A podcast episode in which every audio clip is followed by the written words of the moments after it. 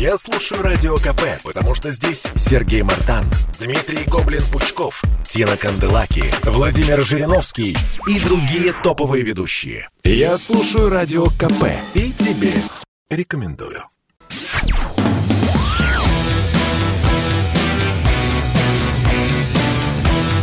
«Война и мир» – программа, которая останавливает войны и добивается мира во всем мире. Здравствуйте, друзья. В студии радио «Комсомольская правда» Иван Панкин. На связи по скайпу Дмитрий Пучков-Гоблин. Дмитрий, здравствуйте. Добрый день. Не очень хорошая новость у нас вчерашняя. Россиянина Александра Франчетти задержали в Праге, но это не самое страшное, потому что его собираются депортировать на Украину. И тут любопытный момент. Задержали-то его по ордеру украинскому как раз.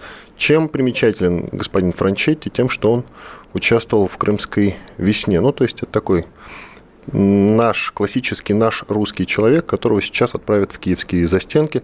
Ну и понятно, что с ним там будет. Дмитрий, соответственно, вопрос к вам такой. Как нам подобного не допускать? Вот что делать? Вот как сейчас реагировать на это? Это уже дошло до Лаврова, он что-то там сказал, Захарова тоже что-то там сказала. Подействовать, не подействовать, непонятно, пока этот человек в Праге находится. Но, скорее всего, скорее всего, совсем скоро он окажется на Украине, не дай бог, конечно. Так как реагировать по-настоящему? Ну, я бы сразу с другой стороны зашел. Мне совершенно непонятно, зачем он выезжает туда, где его могут задержать. Республика Чехия, она никаким дружественным отношением к нам не отличается. То есть, у них там свои какие-то договоренности. Вот тебя уже задержали, и вот тебя выдадут на Украину. Вопрос, зачем ты туда поехал? То есть, все вот эти вот предпримет государство что-то или не предпримет, это уже, так сказать, вторично. Зачем ты туда поехал? Ну, зачем? Если ты участник, не пойми, я не знаю, чего он участник, но если там чего-то есть, и его задержали и собираются выдать на Украину, зачем ты выезжаешь за границу? Тебе кажется, что там в Европе все такие белые и пушистые? Нет, нету там белых и пушистых. Там блок НАТО, супротив которого ты, собственно говоря, и выступал. Зачем поехал? Не понимаю. Ну, а что касается чего делать, не знаю, должны быть могучие рычаги, как обычно. То есть, с одной стороны, заявлять какие-то ноты, это правильно и это нужно, потому что нечего хватать наших граждан, не пойми за что. С другой стороны, должны быть какие-то методики принуждения данных граждан, экономические, какие-то там, я не знаю, военные, какие, ну, не к тому, что там на Чехию напасть, но граждане должны понимать, что они совершают серьезную ошибку, и лучше этого не делать, иначе это повлечет последствия ну, вопрос, а какие последствия повлекли задержание других граждан? Чехи, они же не самостоятельные, точно так же, как и Украина. Они управляются извне. То есть, это они делают по команде настоящего хозяина. Настоящий хозяин хоть раз пострадал от того, что задерживает российских граждан, где попало там от Таиланда до Доминиканы? Нет, не пострадал. Ну, так и что можно сделать-то? Ну, ответ примитивный. Не ездите никуда. Особенно туда, где вас могут задержать. Не надо изображать из себя свободных людей, граждан мира и прочее, и прочее. Иначе окажетесь в Киеве у бандеровцев. От, вот. Относительно враждебной-то Чехия к нам, я имею в виду, стал совсем недавно, вот еще да, до ну, коронавируса. Да, я, помню, туда ездил, очень все любезно и очень хорошо относится. И недаром туда очень большое количество российских граждан ездят, в Праге отдыхают и с удовольствием. Иван, как это вы так туризм смешиваете с государственной политикой? Это ж разное абсолютно. А не, нет, Одно я не смешиваю, но я просто ретранслирую то, что видел. Ну, как-то я так. тоже там вот если был, в Бельгии Иван. я видел прям противоположное, я бы вот тут заметил бы, да, что к русским там относятся не очень. Ну, то, что вы съели, ну и что там, во-первых, по-русски никто не понимает, начнем отсюда. И это вам надо к кому-то подойти и сказать, что вы русский, как вы ко мне относитесь. Вам скажут, что мы к вам относимся не очень. Как вы, как турист, видите это отношение? У меня деньги есть, я приехал их потратить. Там капитализм, и моим деньгам страшно рады. Другое дело, что вот мы возьмем и выкинем памятник вашему маршалу Коневу, он для нас никто. Вы там в свои бессмертные полки ходите, а мы на вас плюем. Ваш Конев для нас убийца, никакой он для нас не освободитель, а вы мерзкие твари русские. И относиться мы к вашему государству будем вот так. Вот арестуем вашего человека и выдадим его украинским бандеровцам. Вот, вот реалии-то где? А вовсе не в том, что вам налили пиво и накормили вас этой свиной рулькой. У нас э, частенько после таких историй, после грузинского выпада относительно недавнего, сразу же звучат заявления о том, что ну, нужно что, сократить туда пассажиропоток тури, туристический, я имею в виду. Ну, это, это неплохо, я считаю. Но я как-то вот, знаете, тоже вот в Прагу ездил и с большим удивлением прочитал, что там туристический поток чуть ли не 40 миллионов человек в год, какое-то дикое число. Больше, чем в Венецию раза в 4, наверное. Как-то так. Поэтому, если мы туда не приедем, я не думаю, что это на них как-то сильно отразится. Да не, ну пару миллионов-то все-таки в год ездят. Я думаю, что это неплохая прибавка к пенсии, как говорится. Так согласен, что, да. Может согласен. быть, даже они и пострадают. Но стоит ли такими мерами разбрасываться, или все-таки нужны какие-то другие конкретные рычаги? Может, на законодательном уровне? Вот, наверное, вопрос. Ну, я считаю, что да. А, тут же вопрос, как вы сказали, надо ставить шире. В России постоянно идут процессы над десятками ополченцев, которым, как правило, грозит что? Депортация и суд на родине. Причем депортируют и в Казахстан, и в ту же Украину, как было несколько раз. Вот этот вопрос как-то, наверное, надо решать. Кто эти люди, которые воевали на Донбассе, на, скажем так, ну, не российской стороне, но за русский мир, как принято выражаться. Как мы, мы должны ли их защищать действительно? Кто эти люди нам? Вот вопрос. Люди очень разные, очень разные, как вы понимаете. Есть ли, ну, мы возьмем любое там сообщество, например, прекрасный город Санкт-Петербург, культурную столицу и всякое такое. Есть ли в нем уголовники в изобилии представлены самого гнусного толка? Есть ли люди, которые во время боевых действий на Донбассе совершали там, например, преступления? Есть, конечно. Но тут совершенно непонятно другое. Это такая вилка специфическая получается. А по действиям украинских военнослужащих у нас ведутся какие-то там следственные действия. Может, мы их требуем выдать нам, хотя непонятно, как, на основании чего выдавать их нам, если мы не участники конфликта. А если они требуют в соответствии с действующим законодательством выдать вот неких граждан, которые как считается, документы, наверное, предоставляют. Вот, совершали преступление, то а как их можно не отдать? Вот, кстати, Моргенштерну уже, известному э, рэперу, насколько я понял, вот новость совершенно недавняя, запретили въезд на Украину, что любопытно.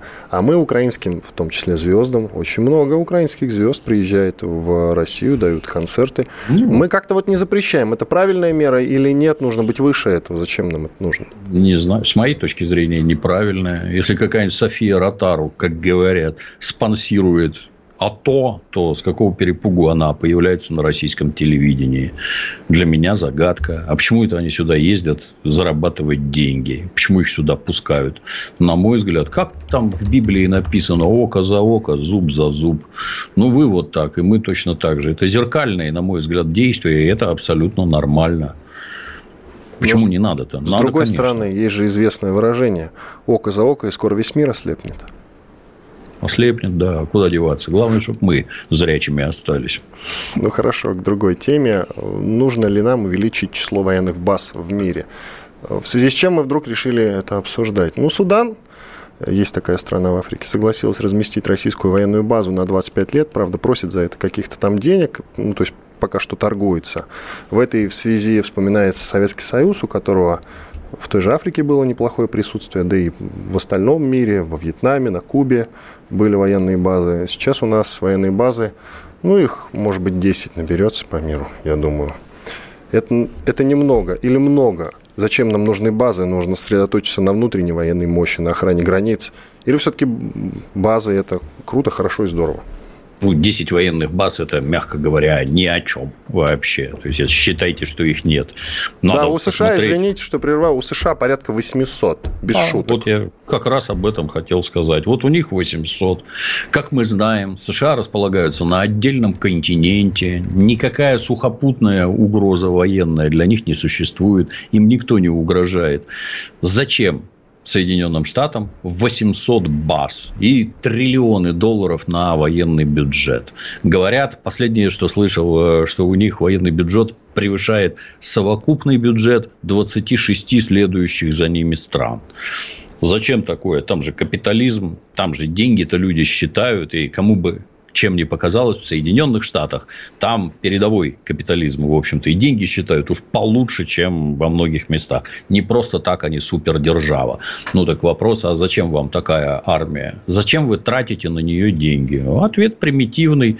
Затраченные на армию деньги возвращаются в бюджет постоянно с прибылью. То есть, с помощью армии, начиная там с дипломатии канонерок, когда там грозились Токио расстрелять, и, или откройте свой рынок, или мы ваш Токио сейчас сравняем с землей. Ну, вот те же самые задачи она выполняет и дальше. Мы до такого пока что не... Под... Мы теперь тоже капиталисты и действуем примерно так же. До такого мы пока что еще не поднялись. Но у а... нас вот, например, флот плавает здесь, флот плавает там, обязательно нужны базы, куда могут заходить наши корабли. В Сирию, во Вьетнам, на Кубу. Да, там дозаправиться, взять боеприпас, поменять людей и всякое такое. Да, они должны быть обязательно. Но до 800 что-то как-то мы дотянем очень и очень не скоро. Но если с 9 считать, то да, их даже не 10 у нас, а 9. Это Южная Осетия, Таджикистан, Сирия, Приднестровье, Киргизия, Казахстан, Беларусь, Армения, Абхазия. Вот. Я думаю, что списочек невеликий, можно бы вернуться еще и на Кубу. В, в советские годы мы прослушивали оттуда США и получали сведения первыми. Сейчас мы информацию получаем из газет, как сегодня мне сказал один военный эксперт. Я думаю, что это не очень хорошо, когда великая держава, ну или страна, которая себя позиционирует как великая держава, получает какую-то информацию не от разведки, не от прослушки, а от газет. Иван Панкин, Дмитрий Пучков-Гоблин. Через пару минут мы продолжим. Оставайтесь с нами. Слухами земля полнится. А на радио КП только проверенная информация. Я слушаю «Комсомольскую правду» и тебе рекомендую.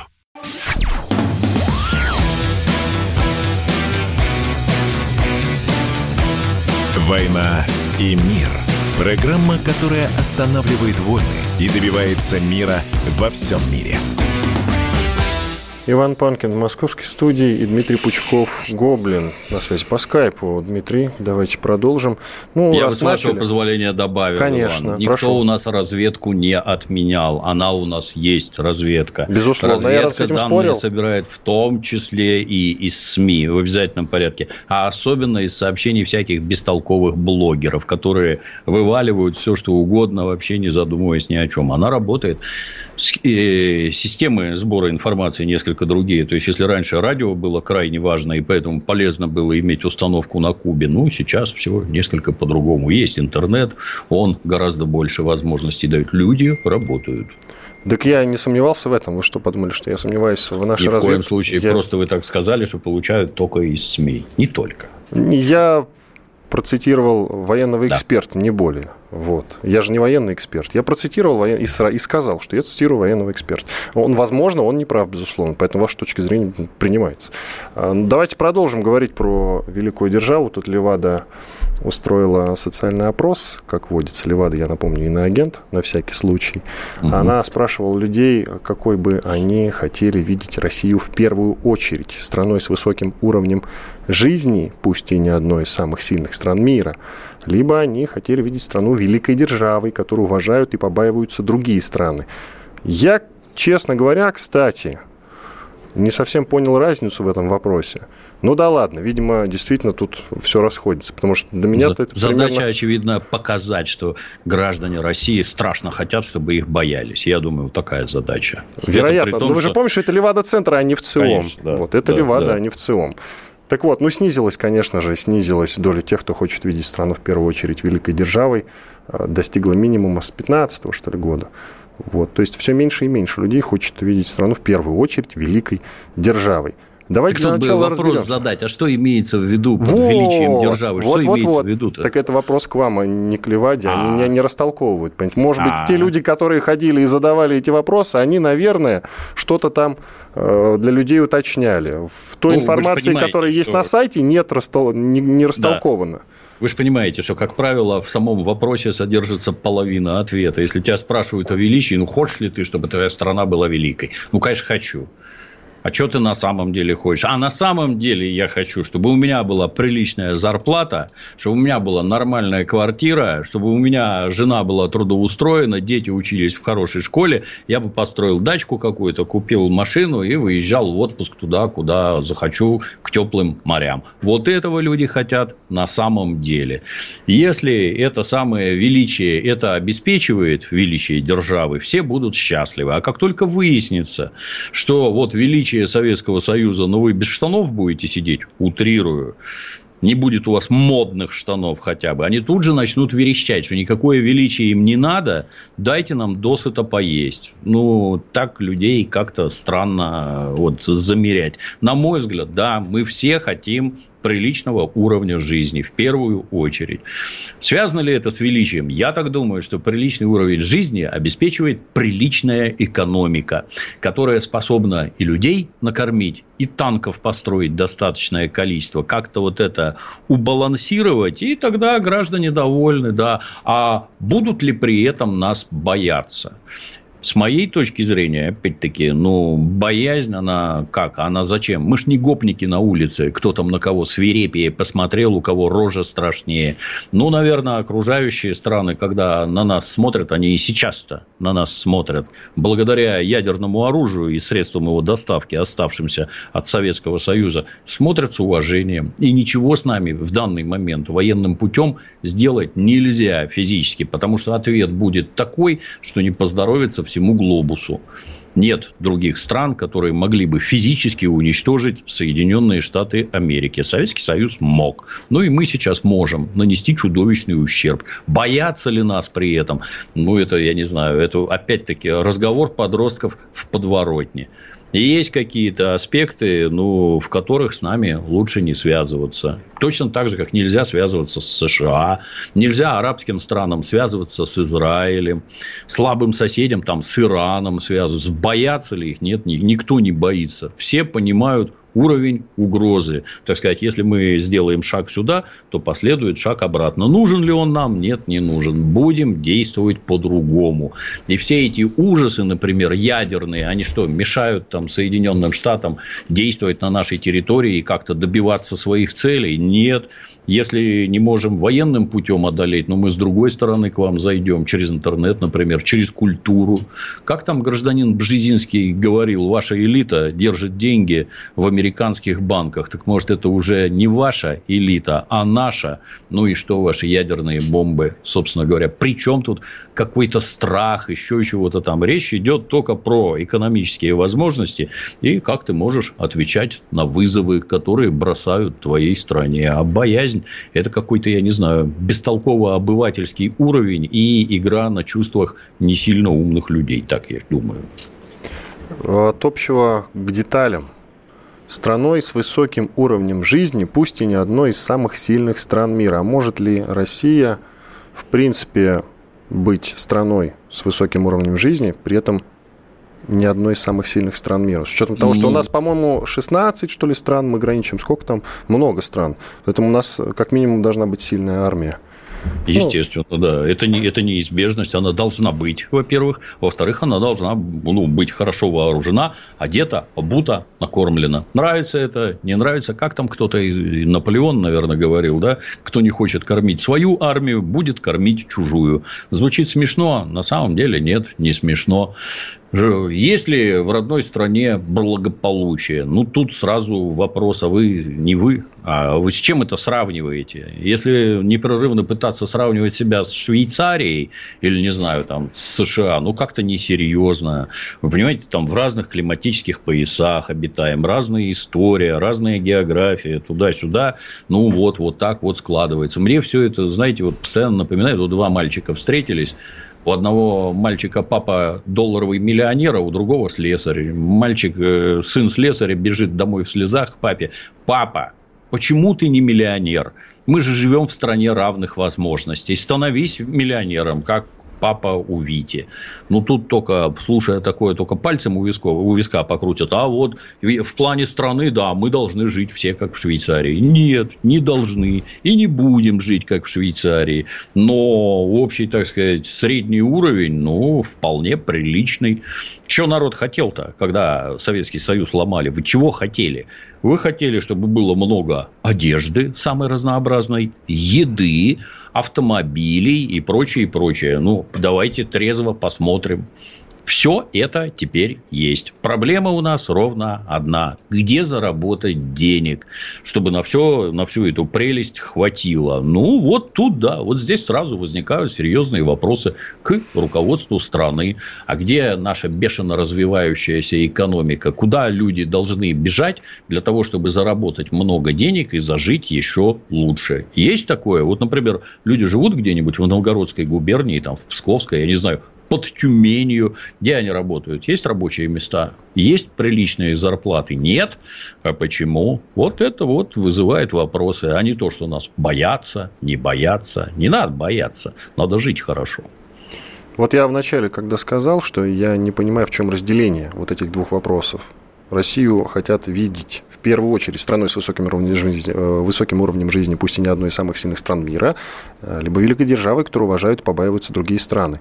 Но так если страна вот с высоким уровнем жизни, пусть и не одна из самых сильных стран мира, но Россия ею ни одной из самых сильных стран мира быть не может в силу своего географического положения, количеством э, границ и т.д. и т.п. У нас, увы, как мне кажется, а может и не увы, крест такой. Вот с этим согласитесь, что у нас именно такой крест.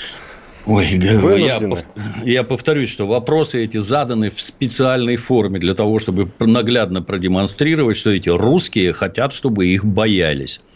Задайтесь вопросом, вот, чисто академические интересы. Какая армия самая сильная на свете? Ну, вот американская. А какая вторая за ней? И внезапно узнаете, что наша по, так сказать, общей мощи. Ну, вот мы такие физически крепкие в военном смысле. Нас боятся – ну, кто-то, безусловно, боится. Гражданам внутри страны-то тебе-то что от этого, что тебя кто-то там боится? Какое тебе счастье? Ты богаче от этого стал? Еще чего-то? Нет.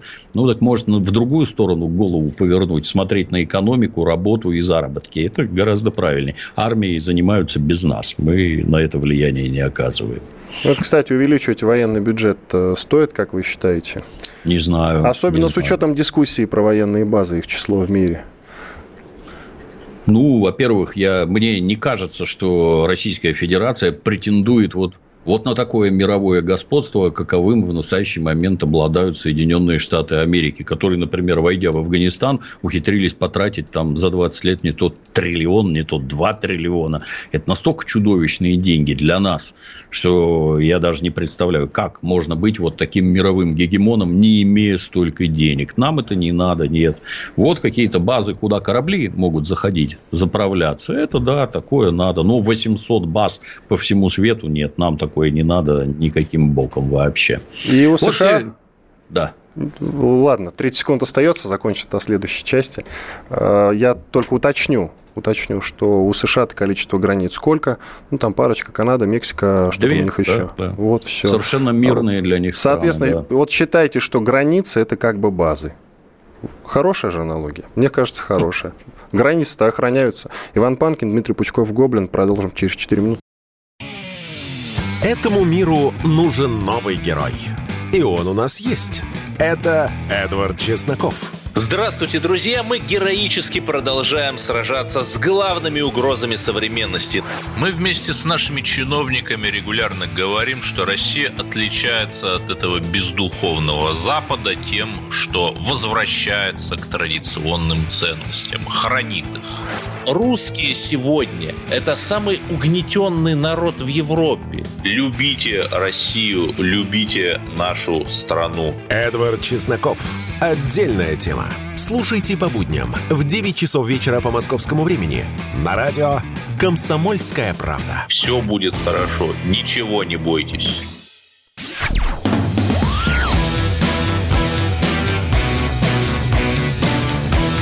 «Война и мир» – программа, которая останавливает войны и добивается мира во всем мире – Иван Панкин и Дмитрий Пучков-Гоблин. Мы продолжаем. Дмитрий, я вас там случайно перебил. Вы хотели что-то добавить, когда мы Не говорили помню. про границы. Ну и ладно. Кстати, уточняя про границы США, кроме Канады и Мексики, у них же есть еще российско-американская граница. Она, правда, небольшой протяженности, 49 километров, как я еще посмотрел в Википедии. Вот просто такая интересная, любопытная деталь. Ну что ж, В каком перейдем. месте они с нами граничат? А, так, я уже закрыл ссылку в Беринговом проливе. Сейчас, секундочку, я открою. По Так, воде?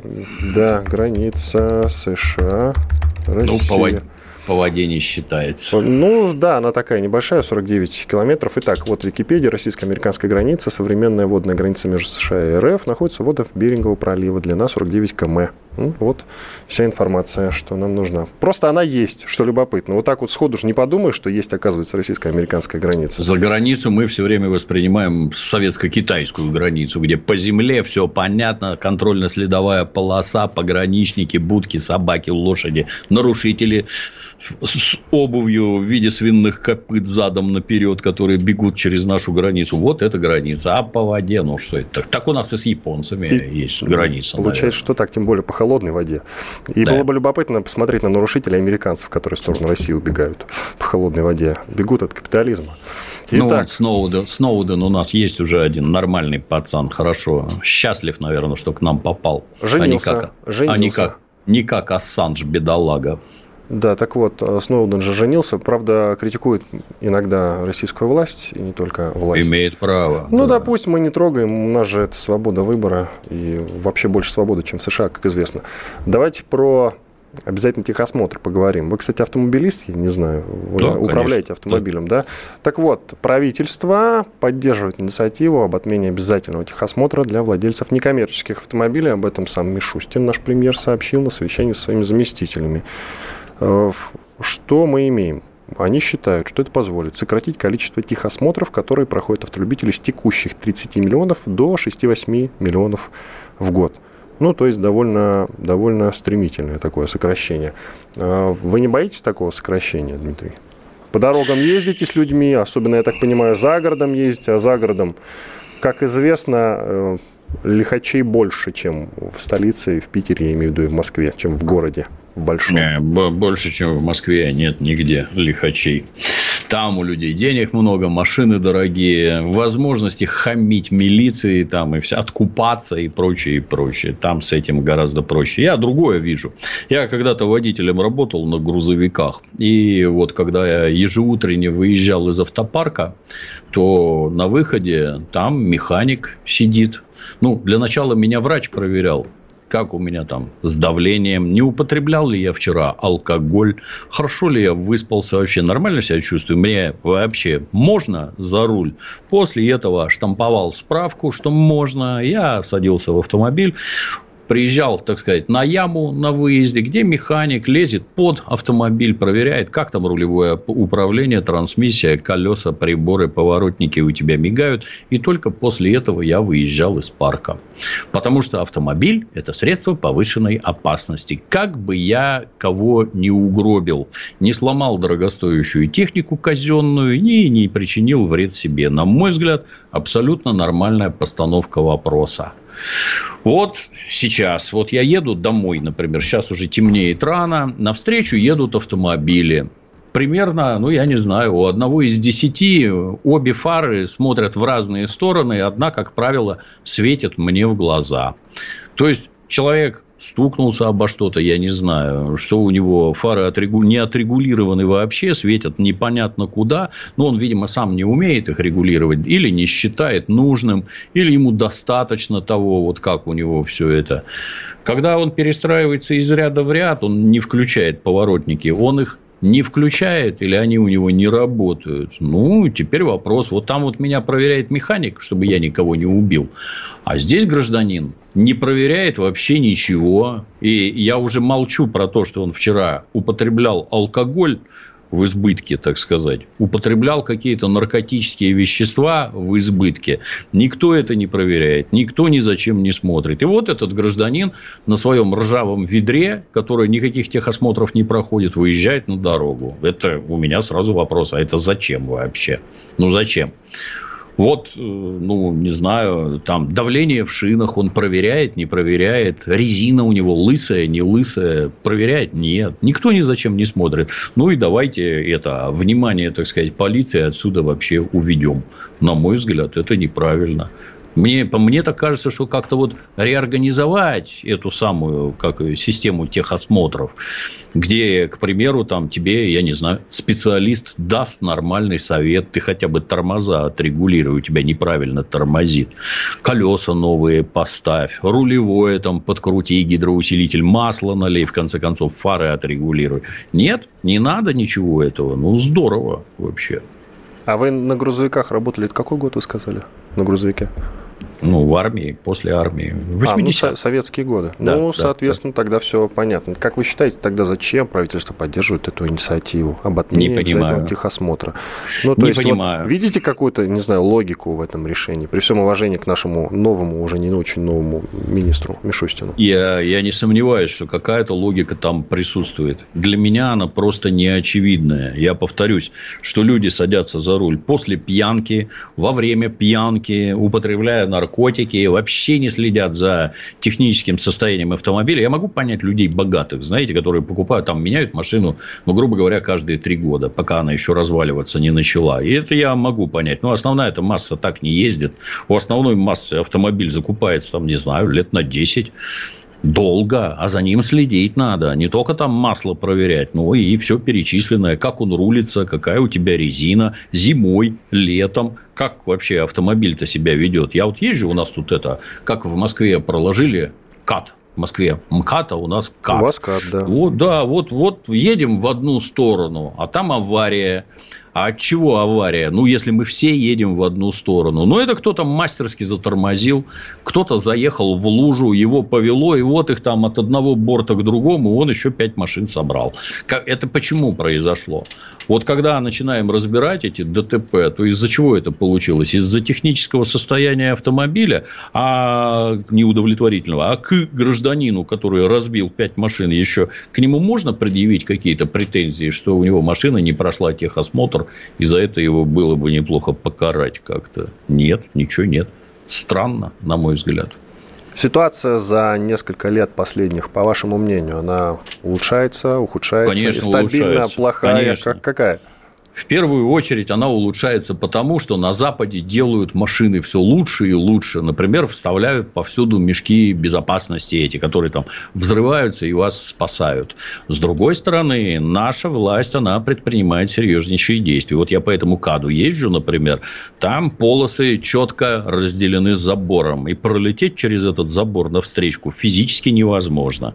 Это тоже радикально снижает правильные развязки, отсутствие светофоров. Вот чем меньше всего этого, тем меньше аварийности, тем меньше вот тяжелых таких аварий, когда гибнут люди или серьезный вред здоровью получают. Но я потом съезжаю на проселок, а там вот эти вот, у которых ничего не горит, либо горит не так, ездят безобразно, ведут себя безобразно. Вот, например, э, количество полиции, которая останавливает граждан на автомобилях, оно резко снизилось. Резко. Очень, очень сильно заметно, что никто больше не останавливает и ничего не смотрит. Вот при советской власти меня, например, штрафовали за то, что я наезжал на грузовике на разметку. Для этого достаточно было зоркого взгляда милиционера. Он видит, что ты наехал, рубль давай сюда, или там тебе дырку в права. Тогда тоже с так называемой коррупцией был полный порядок. Вот. Ну, сейчас, на мой взгляд, вот понавешали камер, это крайне благостно отражается на скоростном режиме. Камеры на разметку вот в Москве много есть, а вот там, где я живу, их нет совсем. Поэтому граждане, которые выезжают на большую дорогу, мгновенно нарушают там двойную сплошную, ну, не двойную сплошную, а там такой треугольничек, пересекают совершенно спокойно, им ничего, так сказать, их не парит. Они хотят все время демократии, порядка, законности, но как только доходит до них самих, ни о какой законности не может быть и речи. Они даже элементарные дорожные правила соблюдать не хотят. Камеры решают массу вопросов, как мне кажется. Я, например, стараюсь не безобразничать. И я вам так доложу, что основная масса, она вообще больше 120 км в час, ну, при разрешенных 110, больше 120, я не знаю, там, наверное, процентов 98 они быстрее и не ездят. У Несколько нас. циферок. За прошлый год за этот еще статистики нет. В России произошло 145 тысяч ДТП с пострадавшими. Каждая девятая со смертельным исходом. За год на дорогах страны погибли 16 тысяч человек. Еще 180, 16 тысяч погибли. Еще 183 получили травмы. Но Это я, мало, Иван. Совсем я... недавно по 40 тысяч в год гибло. Еще вот на излете советской власти по 40 тысяч. Ну, а конечно, сейчас сильно меньше, да. Сильно меньше. Ну, у нас 85 субъектов федерации. Получается, на 85 субъектов федерации 145 тысяч дорожно-транспортных происшествий с пострадавшими. Но это в целом. Я думаю, действительно, что это работать, немного. Да. Это немного. Иван Панкин и Дмитрий Пучков. Гоблин. Продолжим через пару минут. Сейчас сделаем паузу. И эту программу, как и многие другие, я напоминаю, вы можете послушать, скачать, послушать на нашем сайте радиокп.ру. Далее, после перерыва, обязательно поговорим про памятники Дзержинскому. Сразу несколько памятников внезапно Дзержинскому возникли в России, в разных городах. Вот после перерыва обсудим этот момент. Было такое? Было. Кричевский говорил об этом? Сбылось? Сбылось. Вопросы? Единственный человек, который может зажигательно рассказывать про банковский сектор и потребительскую корзину – рок-звезда от мира экономики Никита Кричевский. Ну я же не могу сам про себя рассказывать, какой я хороший. Он разбирается в мировых трендах, строит прогнозы и знает, что надо делать. По средам в 6 часов вечера по московскому времени слушайте «Экономику» с Никитой Кричевским на радио «Комсомольская правда».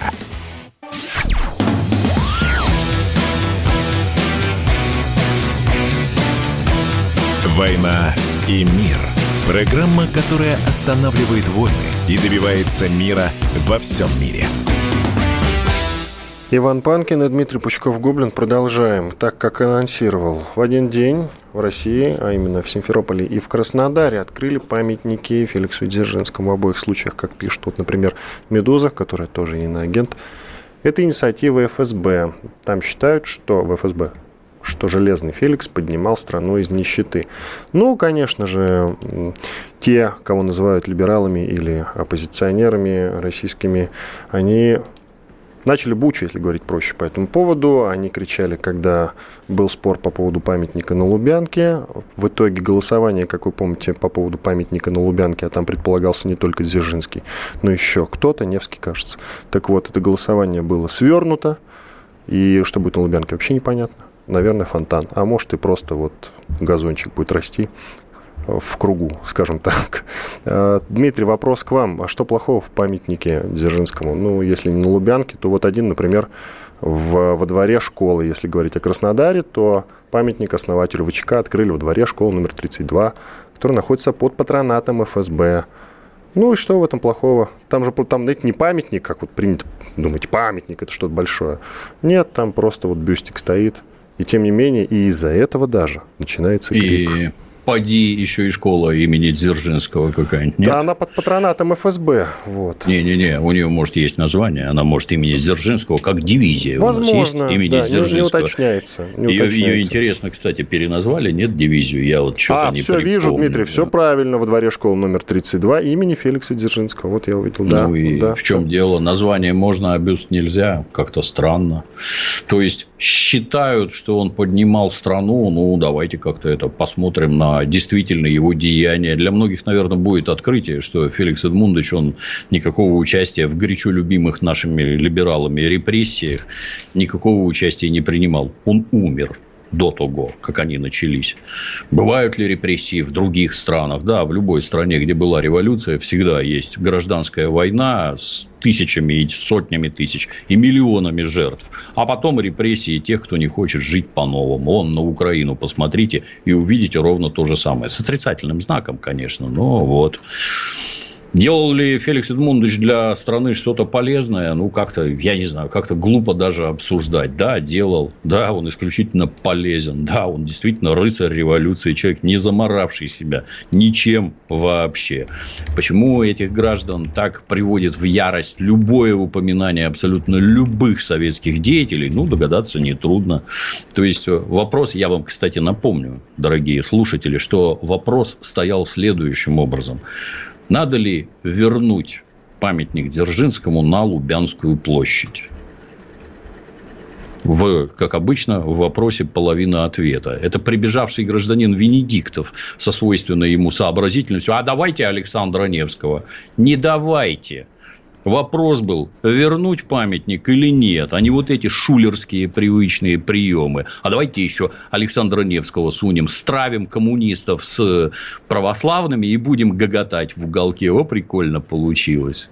Это подлость, элементарная подлость. Ну, если, да, вот человек вот такой, ну, другого от него, наверное, ждать не надо. Будучи допущен там к каким-то властным структурам, может вот это вот просунуть. Голосование вроде про Москву сначала речь шла, а давайте по всей России устроим, а давайте Александра Невского. Ну, чушь, короче, какой-то. Понимаете, все это выглядит настолько жалко уже, настолько глупо. Если у нас история непрерывная, то в этой истории был товарищ Ленин, товарищ Сталин и товарищ Дзержинский. Они там были, они на страну работали. Феликс Эдмундович, он создатель нашей ЧК. И что? Мы должны его забыть, мы должны его вычеркнуть. То есть, вот тысяча лет она есть, а 73 года их нет. А где непрерывность? А почему мы должны слушать вот этих персонажей? А почему мы должны ориентироваться на их мнение? Они нам лгут, постоянно лгут. Ну, лгали 30 лет, давайте, да, все, наврались уже, все, деньги поделили, пыль улеглась. Давайте ученых спросим, да, давайте наука пусть нам скажет, что Феликс Эдмундович сделал хорошего для страны, а что сделал плохого. Давайте положим на весы и посмотрим, как вообще, что перевешивает. Знаете, мне вот в этом плане импонирует опыт Китая, где вот Мао Цзэдун, известный персонаж, между прочим, Хорош он был или плох? Ответ. 80% того, что сделал Мао Цзэдун, для Китая было хорошо, а 20% плохо. Так вот, хорошего он сделал в 4 раза больше. Фигуры такого исторического масштаба и калибра, ну, дорогие друзья, невозможно, понимаете, остава вот, будучи там оперативником, возглавляя оперативные службы, нельзя быть хорошим для всех. Но вы с какой точки зрения на него смотрите-то? Вот только то, что сделал плохое, так это неправильно, это несправедливо и, в конце концов, нечестно, что нам гражданин Венедиктов и показал. Ну, кстати, так. насчет Китая. Насчет Китая следующее мнение есть э, о том, что, возможно, совсем скоро там в обществе будут совсем другие настроения, и, может быть, эта статистика поменяется, потому что, ну да, сейчас у них коммунистическая партия, Си Цзиньпинь, который будет, я так понимаю, власти вечно, по крайней мере, он легко и непринужденно переписал, вот не так давно, сколько, пару лет назад, Конституцию, и остается у власти. Это не он переписал, это, понимаете, это поменьше, суждения какие-то вот все время для меня очень странные. Вот знаете, есть какой-нибудь Стив Джобс, например, царство ему небесное, он придумал вот такое, вот создал там Apple, нам эти макбуки, айфоны, айпады и прочее, а давайте его будем менять Стива Джобса каждые 4 года. Мало ли, что он там умный, мало ли, что он гений. Кто ты такой, чтобы нам тут диктовать? Мы хотим другого. И как вы думаете, что будет с айпадами, с айфонами? Да ничего не будет. Потому что он вот такой гений, он появляется крайне редко. И всем страшно повезло, что у нас теперь есть айфоны которые тянут за собой вот все телефоны уже сколько лет, скажем так. Ну, вот хороший государственный руководитель. А давайте его выгоним. Вот он результативный. Не-не-не-не, давайте выгоним. Потому что нафига нам это надо? Нам нужна сменяемость, турбулентность там и прочее. Китайцы, с моей точки зрения, вот важный и непростой исторический период. Не надо ничего менять. Вот на этом отрезке важнее стабильность. Ну, вот они принимают такие решения. Ну, а то, что у них там что-то поменяется, ну, давайте, давайте тогда рассуждать с точки зрения, скоро и у нас все поменяется. И мавзолей на 9 мая будет стоять открытый. Ну, а у нас все поменялось 30 лет назад, Дмитрий, я вот к чему, да. что у нас-то 30 ну, лет а... назад поменялись, и памятник поменялось, и памятник как раз да. несли. А, вот, а, а вот у них тоже может такое произойти, и тоже у них переменится. Тоже вот возьмет и поменяется, и у нас все возьмет и поменяется, и вернется назад. Несерьезно, Иван, я про это. А, ну хорошо, несерьезно так несерьезно. Давайте к серьезным вещам. Памятник Дзержинского, по вашему мнению, на Лубянку все-таки возвращаем, несмотря на то, что убрали 30 лет назад, а сейчас поставим заново, вернем. Конечно, вернется. Но это вот есть такое мнение, что это не надо почему. Вот Бофт мне говорил, Георгий Бофт. Не надо почему. Если бы он там стоял, пусть бы и стоял. Ну, раз убрали, зачем возвращать? Это же Иван, делается в угоду, получается, убрали, силовикам. Нет, никаким не силовикам. Это был Майдан типичный. Это Майдауны убрали этот памятник а потом лихорадочно под это подгоняли какое-то там законность этого решения. Это незаконный снос памятника. Верните его на место. Я не хочу, чтобы, например, в моей стране судьбу памятников решали какие-то пьяные обезьяны. Вот не хочу и все. Если проводить какие-то референдумы, да, согласен, возможно, надо. Но и то для меня это загадка. Стоит памятник Петру, Петр угробил, по-моему, 10% населения страны, а памятник стоит. Стоит памятник Александру, тоже не сахар был, стоит. И что такого-то? Мы все дружно осуждаем большевиков за то, что они ломали памятники. Ну так давайте не будем их дальше ломать. Зачем вы это делаете? Зачем? Это наша история, это часть истории. Между прочим, эту самую Лубянскую площадь проектировали лучшие люди страны, настоящие таланты. Вы видите у нас э, вот настоящий момент таланты калибра гражданина Вучетича? Лично я нет. Кто вы такие, чтобы собраться стадом, пригнать подъемный кран и это ломать? Кто дал вам право вообще? Верните на место, все будет нормально. Поверьте, ничего в жизни страны от этого не изменится. Справедливость только восторжествует и уважение к предкам.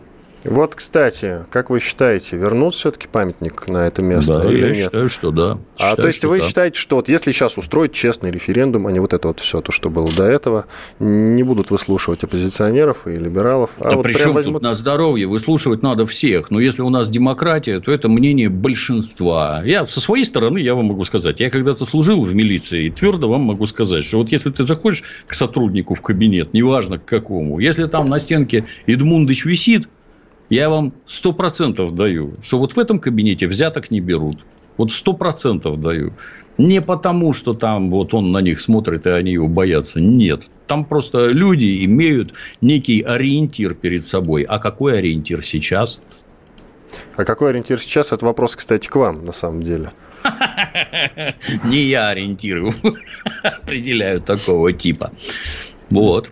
Но вопрос-то был в том, как вы считаете, вы следите за настроениями граждан? Проголосуют да. ли за все-таки? Да, большинство да, будет... Да, безусловно, да, да. безусловно, большинство будет за, да. Ну, я не, встретил, не, я не встретил ни одного человека, который бы отдал свой голос за памятник Дзержинскому. Это просто ну, мнение. Такой... Это просто Иван, вот мнение. Нет? У вас один круг общения, у, вас у меня плохие друзья. другой. Да. Случае, у вас наоборот, плохие друзья. Неплохие, ну, нет. Ну, Другое хорошо. мировоззрение, так скажем. Кстати, я не против памятника Дзержинского, но я все же за то, что раз уж убрали, то убрали. Давайте лучше памятник Пушкину поставим красивый тогда уж. Ну вот я как-то просто к этому склоняюсь. Хотя я не против Дзержинского, он не с беспризорностью боролся. Иван. Наверное. Иван Панкин и Дмитрий Пучков, Гоблин, были с вами. Остались, ну я надеюсь, довольны. Всего доброго, до свидания.